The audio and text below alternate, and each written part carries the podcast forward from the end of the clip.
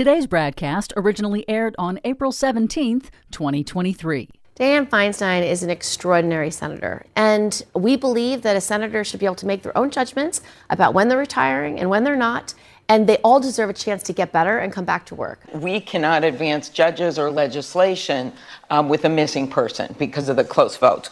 If this goes on month after month after month, then she's going to have to make a decision. This isn't just about California, it's also about the nation. I'm taking out her word that she's going to return. Let's make sure that happens. And it sure better happen before the debt ceiling vote. Mm. Sounds like the Democrats could use a caucus meeting. Just saying.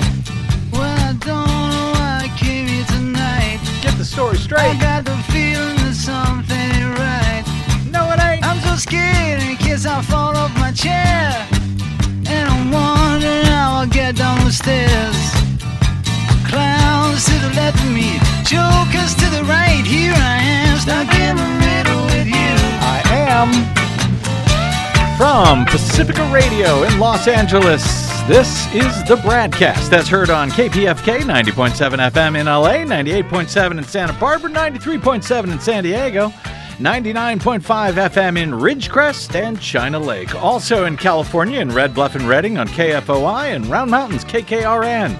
Up in Oregon on the Central Coast on KYAQ, Cottage Grove's KSO, Eugene's KEPW, uh, Lancaster, Pennsylvania's W News, Maui, Hawaii's KAKU, in Columbus, Ohio on WGRN, Palenville, New York's WLPP, Rochester, New York's WRFZ, down in New Orleans on WHIV, out in Gallup, New Mexico on KNIZ, Concord, New Hampshire's WNHN, Fayetteville, Arkansas's KPSQ, in Seattle on KODX, Janesville, Wisconsin's WADR, and Minneapolis, St. Paul's. AM 950 KTNF. We also stream coast to coast and around the globe every day on the internet on the Progressive Voices channel, Netroots Radio, Radio for Humans, NicoleSandler.com, Radio Free Brooklyn, Workforce Rising, No Lies Radio, Verdant Square Radio, Detour Talk, and most of your favorite podcast sites, blanketing planet Earth. I'm Brad Friedman, your friendly investigative blogger, journalist, troublemaker, muckraker, and all around swell fellow, says me from BradBlog.com. Thank you very much for joining us today. It is tax time in much of the country. That's right, tax time for everybody but those of us here in California, pretty much, Desi Doyen. Yes, I know. We get a bit of a reprieve. Isn't that nice? Now, everyone does not get a reprieve. Uh, in uh, California, uh, most of California gets a reprieve. Uh, taxpayers in all but three counties uh, have their filing deadline pushed back to October 16. That's due to the recent unrelenting storms over the past several months, which I blame Desi Doyen for. Uh, only as in, one should, of course, as most people do. Uh, only uh, in in three of the state's fifty four counties, I believe, uh, w- w- will be pushed back to October. But if you live in Lassen, Modoc, or Shasta, you will have the deadline that everyone else in the country has, April 18. But some good news for all taxpayers across the country. Clarence Thomas, the longest serving justice on the U.S. Supreme Court, seems to have made clear that you don't really need to disclose stuff that you just don't feel like disclosing on official forms that you hand to the federal government. Or you don't even apparently need to be accurate about the stuff that you do feel like disclosing, at least if we follow the model from the longest serving sitting U.S. Supreme Court justice. Or at least if you're a Supreme Court justice, you can get away with that. Well, that's right. It may be a privilege only applied to Supreme Court justices. So do consult your tax uh, preparer before you decide yes, to not mention income. For example, income from sales of property and other, you know, items, whether they were paid for by a top GOP mega donor or not. You'll want to check to see if you do need to report them. Of course, uh, if Clarence Thomas actually cared about the country or the legitimacy of his cons- of the, the Constitution and the judicial system, he would in fact resign. In fact, he would have done so long ago. But Clarence Thomas does not care about those things. He never did, and so he won't. But more on the reason why Thomas should resign momentarily, along with your phone calls, by the way, hopefully on whether another longtime public official long serving U.S. Senator Dianne Feinstein whether she should resign as well. I hope to open up your phones to that in a bit and whatever else may be on your mind at 818 985 5735 if you want to line up right now. Uh, please note, by the way, we are on Fund Drive here again at KPFK, our flagship station in LA. So if you want to join us on air when you call in, you'll need to hit option number one. Uh, if you'd like to donate instead or in addition, and I hope you do, please hit option number two. Some other uh, quick ish news headlines of note, however, first on matters that I suspect we may or may not delve into uh, deeper as the week progresses. Uh, the uh, Sudanese military and powerful mil- and a powerful military group battled for control of the chaos-stricken African nation of Sudan for a second day over the weekend, signaling they were unwilling to end hostilities despite mounting diplomatic pressure for a ceasefire. Heavy fighting involving armored vehicles, truck-mounted machine guns, and warplanes raged in the capital of Khartoum, the adjoining city of Omdurman, and in flashpoints across the country. The rival forces are believed to have tens of thousands of fighters, each in the capital alone. At least 41 civilians were killed on Sunday, bringing the two day death toll to 97 at least. According to the Sudan Doctors Syndicate on Monday, hundreds uh, have uh, people have been wounded since the fighting started on Saturday. The clashes are part of a power struggle between two Sudanese generals who were former allies. Uh, and they uh, jointly orchestrated an October 2021 military coup that derailed Sudan's short lived transition to democracy. In recent months, internationally backed negotiations revived hopes for such a transition, but growing tensions now between the two generals, one who leads the armed forces, the other who heads the Rapid Support Forces group in the uh, in the struggling nation, uh, they have delayed a deal with political parties to move back to that democracy that we all hope emerges there. Both sides signaled that they were unwilling, however, to negotiate in Sudan. That's a country at the crossroads of middle of the Middle East and sub-Saharan Africa, known for its history of military coups and civil conflicts ever since gaining independence in the 1950s. Khalid Omar, a spokesperson for the pro democracy bloc that negotiated with the generals in recent months, warned that the conflict could lead to war and the country's all out collapse.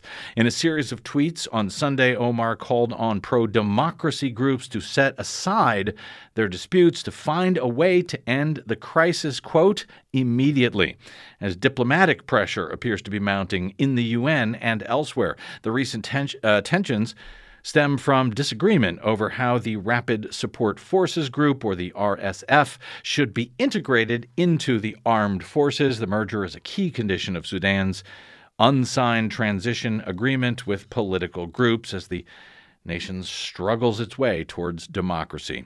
Democracy also continues to take a beating, of course, in Vladimir Putin's Russia today.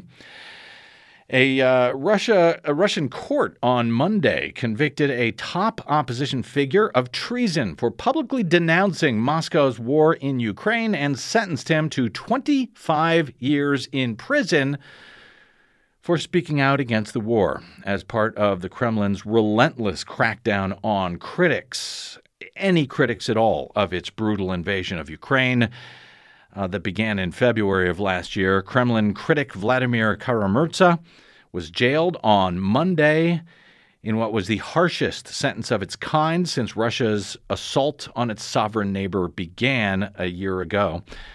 Kara-Murza is a political activist and journalist who twice survived poisonings that he blamed on Russian authorities. He's rejected the charges against him as punishment for standing up to Vladimir Putin and likened the proceedings to the show trials under Soviet dictator Joseph Stalin.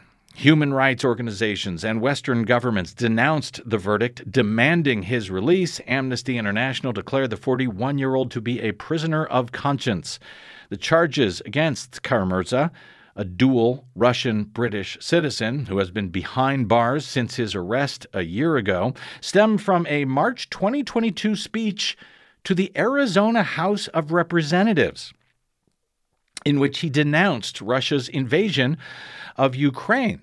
Days after the invasion, Russia adopted a law criminalizing any criticism of what the Kremlin calls its special military operation in Ukraine.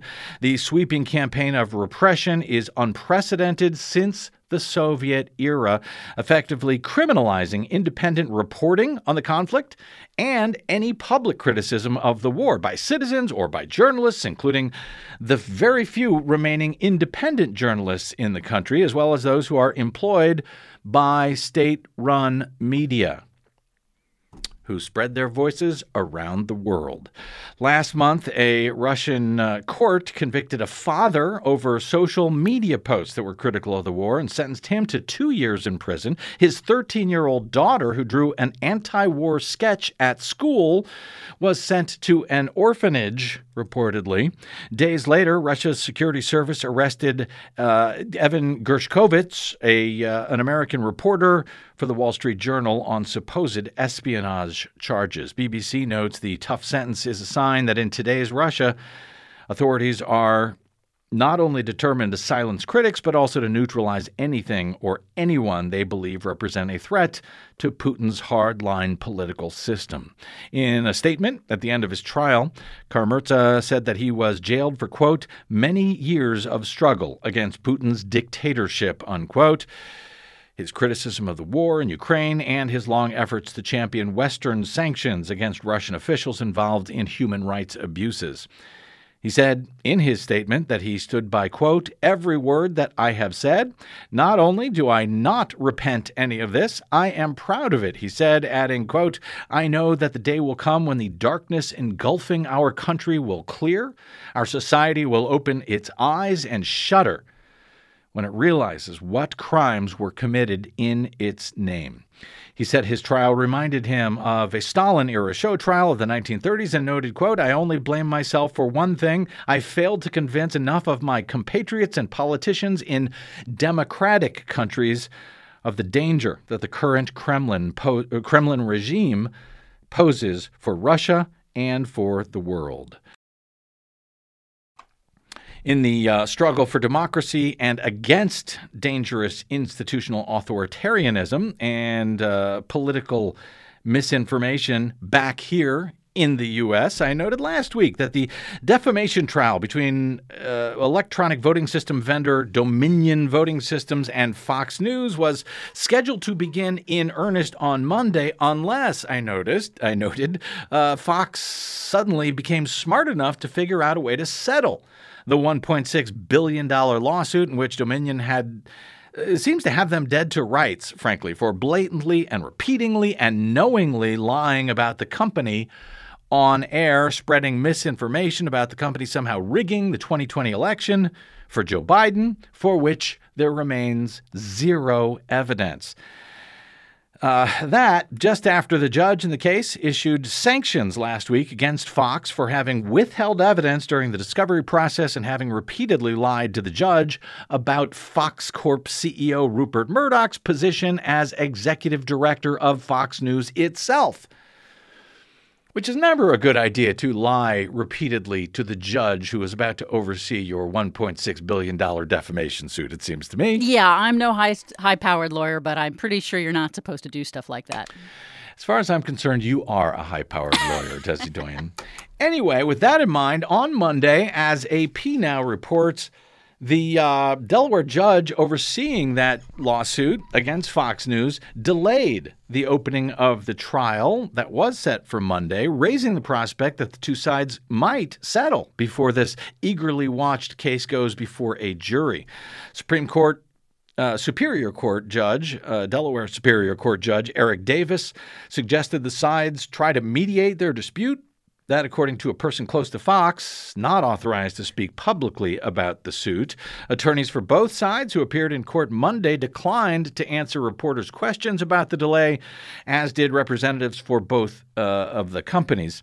Davis uh, gave no explanation for delaying the trial start until Tuesday at this point. Jury selection and opening statements were planned for the first day in a trial that, if it happens, is expected to last six weeks. Not everyone wants the case to go away quietly, however. This is fun. Uh, quote, please, Dominion, do not settle with Fox. You're about to prove something very big. That is a tweet from Gretchen Carlson, the former Fox anchor whose accusations of sexual misconduct by former Fox chief Roger Ailes led to his downfall in 2016. Fox, meanwhile, paid for a full page advertisement in the New York Times on Monday, headlined, Trusted Now More Than Ever. I somehow doubt that. Were they ever trusted? I don't think so, especially not more than ever now. And I do actually agree with the folks that are telling Dominion to not settle because I personally would like to see all of this evidence get entered into the public record. That would be very cool. Well, and that's the problem actually is they are trusted arguably more now than ever because they have hoaxed and brain poisoned more Americans now arguably than ever. And people it's misplaced trust, but there's a lot of people, millions of Americans who trust them, who believe they are being told the truth by Fox News when Fox News is out and out lying to them and Fox News knows they are out and out lying to them as has already been proven in this case given the uh, evidence that Fox itself has had to release uh, uh, to to Dominion at least when it wasn't withholding evidence from Dominion. Good lord, if they given what they have turned over to Dominion, I can only imagine what they have so far held back at this point. Nonetheless, before, even before the jury hears the case, Davis had made, has made some rulings in Dominion's favor, including stating that the allegations of election fraud made against the company were proven to be false which means that issue will not be litigated in the trial. More, no doubt, on that story, whether we like it or not, in the days ahead. Of course, uh, perhaps the most critical court related news in the U.S. over the last several days regards the uh, far right's new embrace of activist federal court judges legislating from the bench. That, of course, is one of many things that Republicans have spent years pretending to decry. Oh, we don't we can't have activist judges legislating from the bench, but now of course they clearly support exactly that in spades, at least when it comes to a single activist far-right federal judge's ability in Texas to replace the 23-year-old medical and scientific judgment of a major federal agency with his own very personal dislike of reproductive freedoms for women. On Friday, the U.S. Supreme Court temporarily blocked lower court orders from an activist Trump appointed federal judge in Texas that had imposed a nationwide restriction on the widely used abortion pill, mifepristone. The uh, brief order by Justice Sam Alito keeps the status quo in place through Wednesday, meaning that mifepristone will remain to be available as it has been for the last 23 years. Uh, it, it is, after all, the most common form of uh, abortion, medication abortion, certainly, but overall abortions as well. That, while a legal challenge plays out to uh, challenge the FDA's 23 year old authorization of the drug as safe and effective. The decision temporarily forestalls what would have been an unprecedented court ordered rollback of FDA powers and at least temporarily settled a legal standoff arising, from conflicting orders issued by separate federal courts. Uh, on these abortion pills in recent days. The U.S. District Court in Texas and the Fifth U.S. Circuit Court of Appeals uh, their orders reimposed restrictions on mifepristone that the FDA had removed over the years, but a Washington state federal court ruled at almost exactly the same time that the FDA cannot roll back access to mifepristone in the 17 states and the District, District of Columbia, which brought that particular case, uh, brought by Democratic attorneys general from those jurisdictions. There is no doubt we will all have more on that in, uh, in the days ahead as we await a ruling by the full Supreme Court, essentially, on whether mifepristone will be banned nationwide while the court case is actually heard by the similarly far right Fifth Circuit Court uh, of Appeals and eventually then the Supreme Court, or whether the status quo of the past 23 years will remain in place during that period uh, for the drug uh, used in the nation's most common form of abortion. But our own legal analyst at bradblog.com, Ernie Canning, uh, today wrote about the motion that was submitted to the High Court by U.S. Attorney General, I'm sorry, U.S. Solicitor General Elizabeth Prelogar on behalf of the federal government. Arguing in favor, she was arguing in favor of the status quo for now, noting several blatant errors of law that were made by both U.S. District Court Judge Matthew Kacsmaryk in Texas and by the Fifth Circuit, who upheld some, but not all, of Kacsmaryk's terrible ruling that bans the drug in all 50 states, or at least attempts to. I will link, of course, to uh, Ernie's coverage at bradblog.com when I post tonight's show there. But uh, just a couple of quick points here from it, just to give you an idea of how far the far right judges have gone off the rails in their attempts to legislate from the bench, no matter what the actual rule of law may be. The uh, government's application, writes Ernie Canning, argues that the Fifth Circuit ruling last week ignored controlling, controlling Supreme Court precedents when it incorrectly held that the physician respondents in the case, the ones who are seeking to ban mifepristone, uh, when he determined, that judge uh, determined that in fact those doctors had the required legal standing to bring it in, bring the case at all in federal court in the first place. In fact, none of those doctors actually use or prescribe the drug which means they are not personally harmed by the FDA's approval of the drug or anyone's use of the drug. And that would normally be enough to dismiss the case in its entirety under the long established precedent of the High Court, which both Kacsmaryk and the three Republican appointed judges. Uh, on the Fifth Circuit seem to be happy to ignore. Those three judges, by the way, two of them appointed by Donald Trump, one by George W. Bush. The Solicitor General also argues the three judge panel of Republican appointees badly misread the case. Uh, the case record, I should say, when handing down its hastily drafted 42 page order just hours after the lengthy motion for a stay and the opposition to it and the reply briefs had all been filed.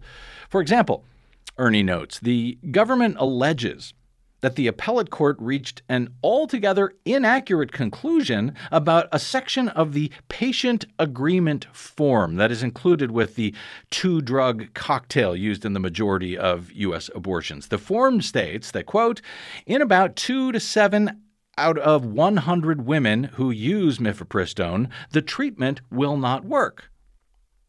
Now, from that warning uh, on the patient agreement form, the Fifth Circuit Court of Appeals panel incorrectly concluded that, quote, it's statistically certain that hundreds of thousands of women using mifepristone will need emergency care. That's not true. Well, that's not what they're actually saying. In truth, that section of the form doesn't even talk about emergency care. It simply tells the patient that between 2 and 7% of mifepristone users may ultimately have to get an, uh, uh, a, a, a, surgical abortion if they still desire to end their pregnancy. That it doesn't work in, you know, anywhere from 2 to 7% of the people who use it. In the meantime, five times as many people die from the use of penicillin. 20 times more users of Viagra die than from mifepristone. If allowed to take effect, the DOJ's motion argues the lower court's decision would upend existing case law and the FDA's long, well established approval process for all pharmaceuticals, not just for mifepristone. That's how unusual this is how ridiculous this argument is, to be frank. Ernie notes that would result in chaos and disruption to the healthcare system on a national scale. Prelogar, the uh, the uh, U.S. Solicitor General, referenced a point from an open letter that was published last week by more than 500 pharmaceutical executives and researchers opposing Kacsmaryk's radical ruling, noting, quote, the district court's decision will result in a seismic shift in the clinical development and drug approval process, erecting unnecessary and unscientific barriers to the approval of life-saving medicines chilling drug development and investment, threatening patient access, and destabilizing the pharmaceutical industry. So hopefully that gives you just some idea of how far off the rail uh, these rulings are coming out of this uh, Texas judge and the Fifth Circuit Court of Appeals, both of them far right wing, and how much these rulings are not actually about the rule of law or about public safety, but about the far right political and religious views of the right wing federal judiciary that was, uh, you know, so far in this case, uh, handpicked by the plaintiffs to hear this complaint and should also help you understand how Republicans have been lying for so many years about their pretend concerns about activist judges who might legislate from the bench. Because that is exactly what Kacsmaryk and the Fifth Circuit Court appear to be doing here, as based on the actual facts of the case. They might not like those facts, but they are still facts. What the uh, far right, corrupted, stolen, and packed U.S. Supreme Court majority will now do in the days ahead, well, that remains anyone's guess, as they have also proven themselves more than willing to legislate from the bench, as they did when they overturned Roe v. Wade, uh, 50 years of well established constitutional reproductive freedoms last year. And speaking of the uh, corrupt far right activists on the corrupted U.S. Supreme Court, more mind bending news over the weekend from its seemingly most corrupt and longest serving Justice Clarence Thomas. By way of very quick reminder of our story so far, we reported uh, back in 2011 at the Brad blog and on air uh, about Clarence Thomas's failure at the time to include his Republican activist wife Ginny's $120,000 a year annual annual salary that she received from the right-wing Heritage Foundation on his annual disclosure forms for many of the 20 years prior to 2011. It's a very simple form, and it says, uh, you know, it gives a space for your uh, spouse's non investment income, for example, her salary. And Clarence Thomas checked the box that said none. That's a violation of federal law just in case you're wondering. Also in 2011, we reported on the fact that Thomas failed to recuse himself from the infamous Citizens United ruling back in 2010, which unleashed billions of dollars in dark, unaccountable money into our electoral system. But he should have. Because it was that group, Citizens United themselves, who had uh, let's see, two, uh, two decades earlier, spent about $100,000 in ads supporting the confirmation of Clarence Thomas back in 1991 during his wildly controversial Senate confirmation hearings. Yes, Citizens United helped seat Clarence Thomas before he would return the favor uh, with his vote some years later. Also, between the uh, Citizens United case when it was heard in oral argument in 2009 and then the time that the court released their opinion on it in 2010. During that interim, Clarence's own wife, Ginny, set up a, uh, a, nonprofit activist organization and received more than half a million dollars in dark money for the group as if she knew that that decision was coming from the court or something like that. As we would later learn, that money, that dark money at the time, came from a GOP megadonor and a real estate tycoon by the name of Harlan Crow, who about two weeks ago, ProPublica reported, had been funding luxury vacations on private planes and super yachts around the world almost each and every year over the past 20 or 30 years for Clarence Thomas who also failed to report those gifts as he is required by law on his disclosure form. They amounted to uh, hundreds of thousands of dollars in these luxury gifts. And he didn't tell anyone about it until the ProPublica found out and reported it two weeks ago. And then last week, we learned from ProPublica again that Crow also actually gave Clarence Thomas a whole bunch of cash by buying properties from him, including his mother's house. Yes, Clarence Thomas's mother's house. Harlan Crow, GOP megadonor, actually purchased. And guess what? His mother is still alive and still lives in that house to this day, apparently rent free. After some $36,000 in upgrades and renovations that were made, courtesy of Harlan Crow after he purchased it. And none of that None of that was reported on Thomas's disclosure forms. Yes, in violation of the law. Which brings us to this past weekend when Washington Post reported that for years Thomas had been reporting rental income from a company that was associated with his wife's family, even though that company has been defunct since 2006. The old company seems to have transferred all of its real estate holdings to a similarly named newer company, but Thomas has failed to disclose anything related to that newer company, the one that actually exists, while he continued to mention the company that no longer exists. So wait, so he neglected to report his wife's income all those years Yeah. before he was told to do so. He neglected to report on those lavish trips that he was given by his Yeah. very, very close friend. right. And he neglected to report that the property that the very good friend bought his mom's house, where she now lives, probably rent free. Mm-hmm. Definitely he neglected to report yeah. all of those, but he did remember to report the wrong name from the family rental property. That's right. Okay, got it. and, neglected neglected uh, report the correct uh, business from the rental property.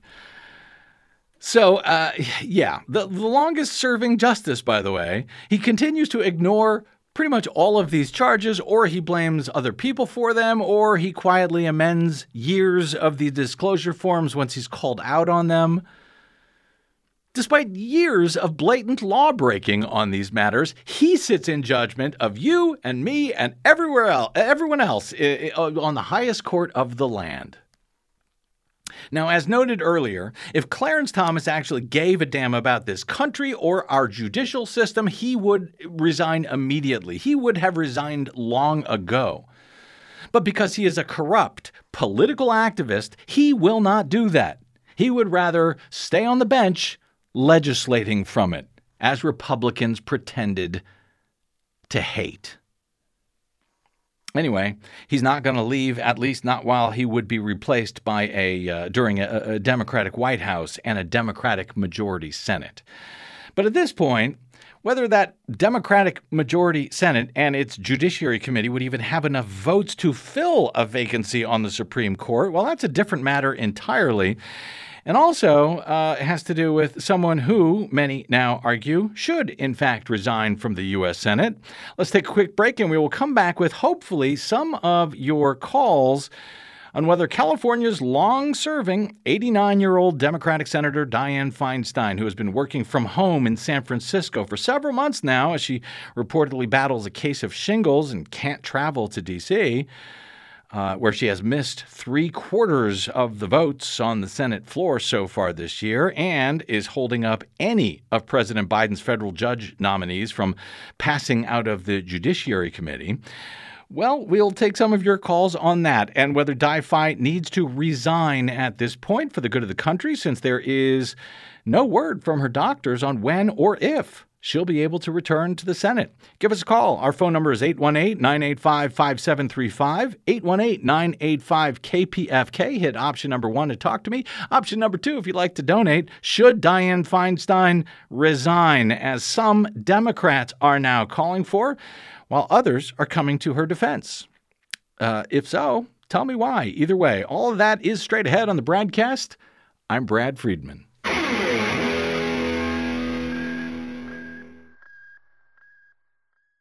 What the public hears on the public airwaves matters. At the Bradcast, we do our best to bring you accurate news and analysis on the issues that actually matter, and we do it all independently without corporate or political influence. But we can't do it without you, now more than ever. Please help us stay on your public airwaves by going to bradblog.com slash donate to help keep us going. That's bradblog.com slash donate. And thanks. Hey, this is Brad. You're listening to an encore presentation of the Bradcast. Smile for me, my Diane. Welcome back to the Bradcast. Brad Friedman from BradBlog.com. Should Dianne Feinstein resign for the good of both Democrats in Senate and arguably democracy in the nation right now. I'd love to hear from you on that in our Southern California live listening area at 818 985 5735, or even if you are listening live via the kpfk.org stream and you want to ring in 818 985 KPFK. As uh, NBC reported last week, Senate Republicans are not inclined to offer Democrats any help not going to help him uh, give him an easy off ramp to replace California's senior U.S. Senator Dianne Feinstein on the Senate Judiciary Committee, where she sits as she remains on medical leave right now with no timeline for return, according to aides. In response to some Democrats calling on her to resign last week, the 89 year old senator asked Senate Majority Leader Chuck Schumer to find a substitute for her on a temporary basis on the powerful committee uh, Judiciary Committee until she can come back. With Feinstein's absence, the committee is split 11 to 10, and they have delayed advancing more than a dozen of President Joe Biden's judicial nominees for full Senate confirmation.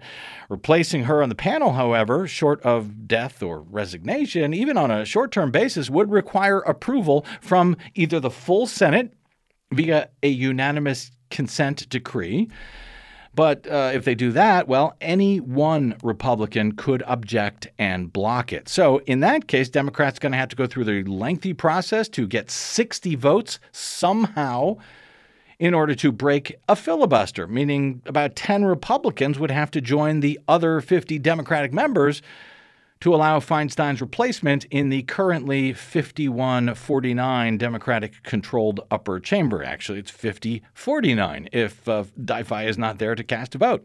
And a number of Republicans have made clear that they are not interested in helping the Democrats out. In the bargain, Feinstein has been absent for nearly three quarters of the votes on the Senate floor as well, not just in committee but about 60 votes she has missed on the floor out of about 80 that have been uh, cast. So she remains in San Francisco and is said to be recovering from a terrible case of shingles. But democracy needs to move forward, uh, it seems to me.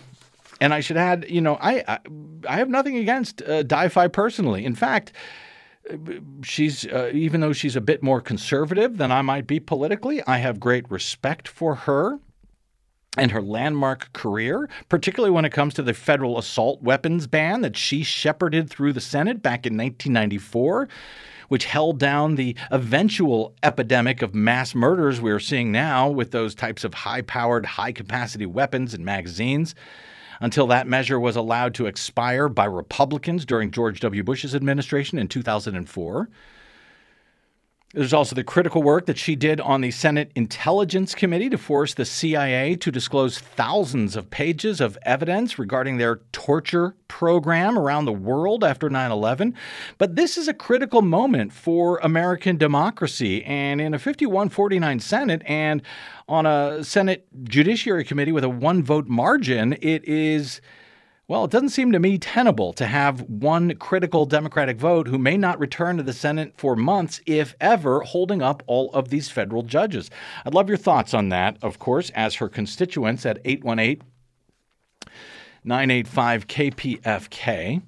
Uh, let me uh, very before I get to the phones, very quickly, let me just play one or two clips, and we'll get right to uh, see a lot of people want to ring in on this. Over the weekend, fellow Democratic senator and member of uh, the Senate Judiciary Committee, Amy Klobuchar of Minnesota, she said Feinstein's um, absence will quote become an issue as the months go by, while taking her at her word that she will be, be, be that she will be back um, soon. I think she made the right decision to step off the Judiciary Committee. I serve on that committee, and we cannot advance judges or legislation um, with a missing person because of the close votes. If this goes on month after month after month, then she's going to have to make a decision with her family and her friends about what her future holds because this isn't just about California, it's also about the nation. And we just can't, with this one vote margin, um, and expect every other person to be there every single time. So, it's going to become your, an issue as the months go by. But I'm taking out her word that she's going to return. Let's make sure that happens. And it sure better happen before the debt ceiling vote. yes, please. Uh, so, is she right? Does the Senate Judiciary Committee, uh, much less our democracy, even have months and months at this point? 818 985 KPFK. Democratic Senator Kirsten Gillibrand of New York, on the other hand, was a bit more full throated in her defense of Feinstein's ability to keep serving in the Senate on Sunday during remarks that uh, Gillibrand made on CNN's State of the Union. Dianne Feinstein is an extraordinary senator. I sit with her on the Intelligence Committee. She asks some of the most searing, pointed questions of anyone on that committee. And we've had so many senators who have had illnesses, whether it's Mitch McConnell's illnesses or senators who have had strokes. These are issues that we're human, and we believe that a senator should be able to make their own judgments about when they're retiring and when they're not, and they all deserve a chance to get better and come back to work. Uh, uh, it's her right. She's been voted by her state to be senator for six years, she has the right, in my opinion, to decide when she steps down. Well, hey, Southern California constituents of Dianne Feinstein, uh, should she retire at this point? Yes or no? And why? 818 985 5735. I should note before uh, those two uh, senators that you just heard uh, spoke out over this past weekend, last week, former uh, House Speaker Nancy Pelosi also of California, also of San Francisco. She suggested the calls for Feinstein uh, to resign were sexist, noting that, quote, she has never seen them go after a man who was sick in the Senate in that way. In an apparent reference to Senator John Fetterman, of uh, Democrat from Pennsylvania, who has been absent for a couple of months due to clinical depression, though he is now back in the Senate finally this week. 818 985 KPFK. Should Di-Fi stay or should she go? And why? Let's go to Nancy in Los Angeles. Hey, Nancy, welcome to the Bradcast. Hi, Brad. How are you doing? I'm okay. How are you? I'm well. I'm okay. I'm I'm not happy at all with Dianne Feinstein. Uh, she's almost ninety. Uh, she's cognitively impaired. She's physically impaired. She's putting ego over country, and we have these judges that are not being able to go through because of her. Mm-hmm. And all we have to do, Brad, all we have to do is look at, at what's happening now with the decisions that federal judges are making, such as the one in Texas and the medication how important it is. And I just, you know, let's say she, let's say she were someone to talk, were to talk her into retiring mm-hmm. now. Okay. The other thought I have is that it would be up to uh, Governor Newsom to appoint someone until 2024. Mm-hmm. Now, Adam Schiff, Barbara Lee, and Katie Porter right now are in the running, from what I understand. Correct. They've all announced they're going to be running for that seat. Right. To be fair, I think that Governor Newsom should appoint a for lack of a better word, placeholder, mm-hmm. someone maybe in the uh, California legislature who would that seat until 2024 so that there wouldn't be an incumbent like a like a Adam Schiff mm-hmm. or Katie Porter because they kind of automatically have a little bit more of an advantage. Yeah, so, and and, and uh, he had talked about doing. He was asked some time ago if he had to appoint someone uh, if if Feinstein did step down. He said he would. Uh, he wanted to appoint a uh, a woman, a black woman to the role. Okay. Barbara Lee would have been a great selection, but now, of course, if he selects her, she's it's putting running. yeah, she's running, is putting his thumb on the scale. But there are others, Secretary of State Shirley Weber. There are obviously many others who are qualified. Uh, but yeah, that that would come next, uh, and and I guess we'll have a. I'll ask you to call in, Nancy, at that point if that happens. Uh, who who should he appoint? Thanks, Nancy. I appreciate your call. Thank, thank yeah. you so much, Brad. Love your show. Thank you. Appreciate that, Nancy, very much. 818 985 KPFK. Let's go to Al in Huntington Beach. Hey, Al, how are you, sir? Hey, what's happening, man? Uh, you know, yeah. you tell me. What's up? Oh, I think uh, we should let Dianne Feinstein stay, man. Yeah. I mean, if I had health care like her, I wouldn't want to quit either. well, and, uh, yeah. You know, they, you know, they should let her have her driver's license too. I mean, you don't need a test for that, right? I, I think and, I think maybe you're being snarky at this point, Al. I think no, maybe you no. think she shouldn't uh, stay in, well, If we, if we, I mean, if we could get a few more judges like Clarence Thomas, you know, what would harm would that be? Uh huh. Yeah. All right. Yeah, I, I'm gonna I'm gonna mark that down as a uh, uh, please resign, Senator Feinstein comment. Well, why would you want to do that, man? I mean, she, you know, she's only 90 years old. Thank you, Al. I appreciate the call, my friend. 818-985-5735. Uh, let me go to Jane. Here we go. Jane in Los Angeles. Uh, hey, Jane. Welcome to the Bradcast. What do you think? Should uh, should she stay or should she go? Well, I think it, it, it really raises a larger issue of whether or not we need age limits for people who are elected. I Hmm. mean, there's people that have essentially just camped out, taken over. It happens across the country. It's not just Dianne Feinstein, it's a lot of people. Well, And, let me ask uh, you a question about that, Jane. Um, Bernie Sanders is what is he pushing eighty? What what should that age limit be, and why should we? Uh, be ageist about this. I mean, uh, you know, Joe Biden is about a thousand years old, but I think he's doing a hell of a job as president. So, uh, why do we need to uh, come up with a, a random age to start throwing people out of office? Well, we have a lot of random ages in society. We've got 18, you know, we've got 25 Mhm. for rental cars. I mean, we've got all kinds of arbitrary quote numbers that we put on things. Okay. And the reality is that people have different skills at different points in their life. You know, when you're a Mm-hmm. young kid, you don't have a fully formed prefrontal cortex. As you get older, you Well, speak for yourself, but and- yeah. you tend to pay attention to different things, you Yeah. know, and you tend to focus on different things. There's no reason why she can't mentor and do other things as well as a lot of other older people can do, you know, continue to provide guidance and support. The energy and, and the level of commitment and, and certainly attendance that these jobs require, a younger and a middle aged person is really the best person for the job in a lot of cases. And uh, and I, I think you do raise an interesting point, Jane, and that is also one I'd, I'd love to sort of uh, hash out. By the way, should that uh, be applied, that, that age limit be applied to the uh, U.S. Supreme Court? Uh, absolutely, Okay, absolutely, good. it should because the other problem is people are going to be alive a lot longer as we go forward here, and these people are getting Cadillac health care, as another caller pointed out. Yeah. So you have a situation where people could be, you know, making decisions that affect millions of Americans' lives, not to mention the rest of the world, for you know, 50, 80, 90, 100 years maybe at some point. It's it's not acceptable. Hmm. We need to think of some other solution. Well, uh, okay, and I hear you. And if there were uh, age limits in place, so be it. I mean, presumably they would be put in place by uh, Congress itself. Um, but we don't have those uh, in place right now. So the question does remain should uh, Feinstein uh, step down? I guess what your vote is absolutely she should step down. Well, it's difficult to say. She's certainly done a lot of uh, of work, but I think once someone gets to a point, whether it's a man or a woman or a non-binary person, whoever it is, Mhm. whether when they're missing work, just like the rest of us, if we miss work and we're not able to physically do the job anymore, we have to make a decision that's best for the country. Well, what about John Fetterman in uh, Pennsylvania? He was out for what I think six weeks, uh, dealing with uh, depression issues. He had just been elected. Should he have to go because he couldn't be there for six weeks? What's the what's the cutoff, Na- uh, Jane, before uh, somebody has to? Yeah.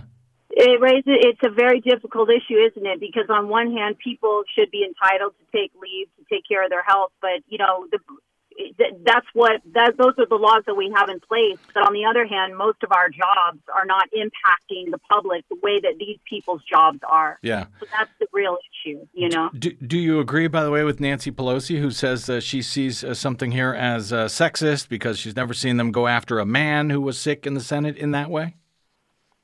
I mean, it's a foregone conclusion that that that's going to happen to us as women. That's that's just the way that that these men operate. And you know, I have seen people raise these concerns before um, with other people, like Mitch McConnell, for example. And believe me, I'm no fan, but you know, I, I've seen people raising these issues, and certainly with John Fetterman, it was raised as well.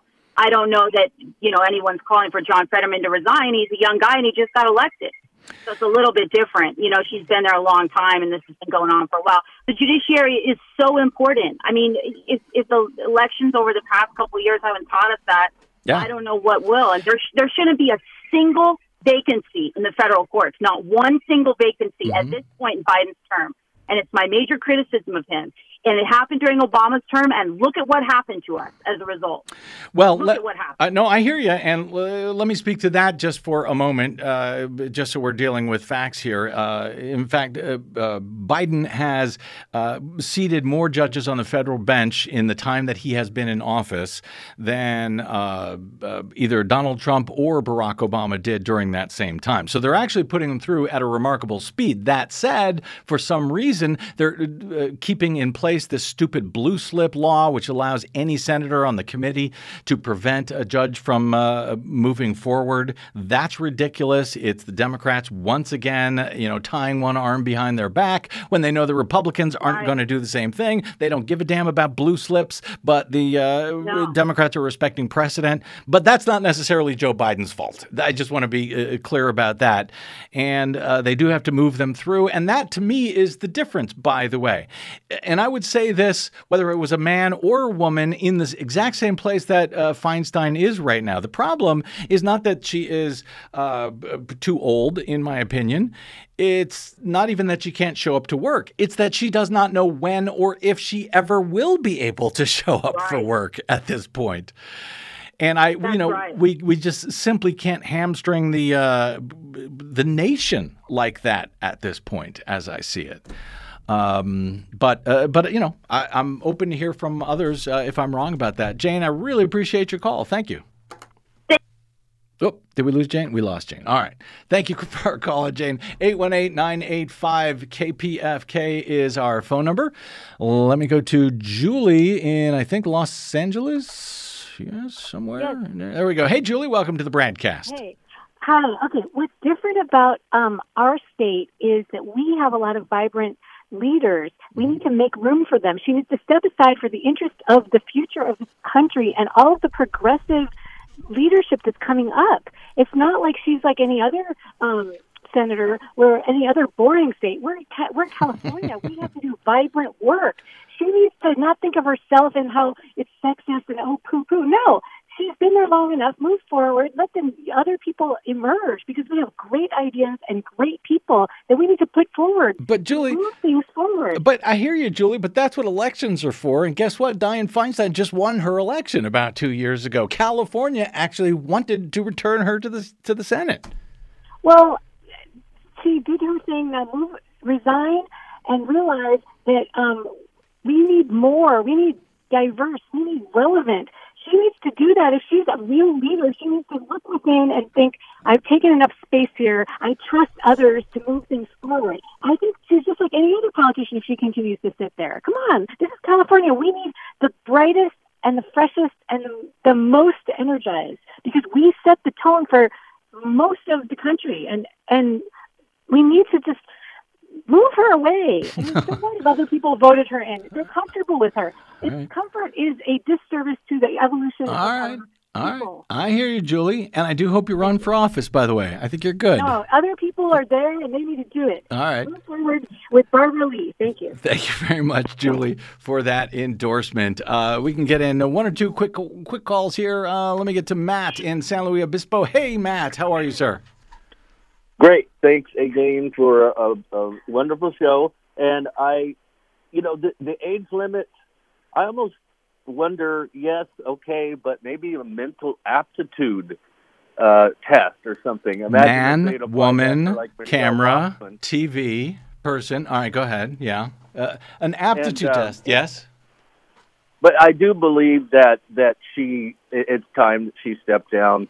The the jackboot Republicans are are just hardcore. Mm. Any any sign of a wink link, and I mean they attack regardless, you know. Mm-hmm. And um, anyhow, I think it's her time, and I'm I'm afraid that her or Pelosi or Biden might walk out onto the into the House of Congress with their undergarments on the outside of their clothes sometime. Oh man, and um, that wouldn't be a good sight. Oh, that's that's that's cold blooded, Matt. Thank you for that call. I appreciate it, sir.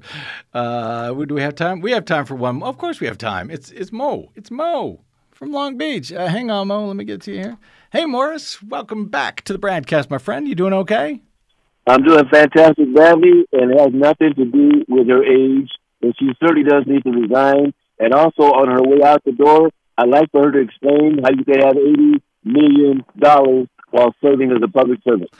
Thank you very much, Daddy. Uh, well, good question, uh, Mo. I, I, I think uh, the bulk of that money actually comes from her husband. I believe it does. I believe he is a very wealthy man and was born wealthy and has continued to expand on that wealth as he has gone through his wealthy time as a wealthy person.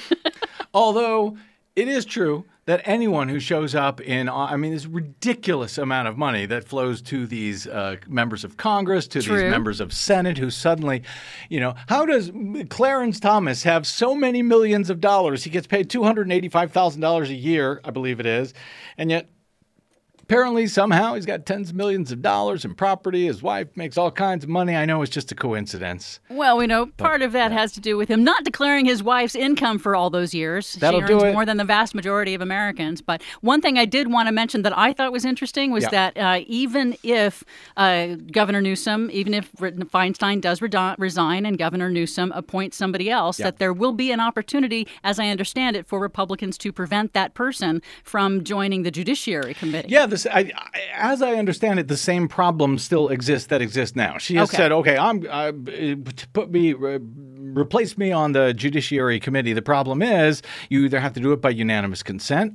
Every single uh, present uh, senator must vote in favor of it, Right. or you have to overcome a filibuster. And I think the same thing would be true if, in fact, she were to resign, and then they need to seat someone on the committee. Mhm. Now, uh, it's I think a different matter if we're talking about a new senator coming in, and I'm not sure that Republicans want to start the precedent of holding up. You know, people being seated after a, a, a senator has resigned, Because that might hurt them. because that might hurt them when it comes around to uh, to hit them next time they have to replace a senator. But you know, I wouldn't put anything past them.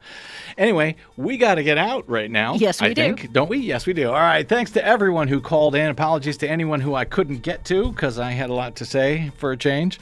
Uh, but my thanks also to Desi Doyen, our producer, to my board operator Wendell Hendy, and to all of you for spending a portion of your day or night with us. If you missed any portion of today's program or you have any thoughts on this that you weren't able to call in with, drop me email if you like. I'm bradcast at bradblog.com. But you can download the full show as always. They're all available for free, no paywall at bradblog.com. Drop me email, as I said, or find me on the Facebooks, Twitters, and Mastodons at The Brad Blog. We will see you there until we see you here next time, hopefully tomorrow. I'm Brad Friedman. Good luck, world.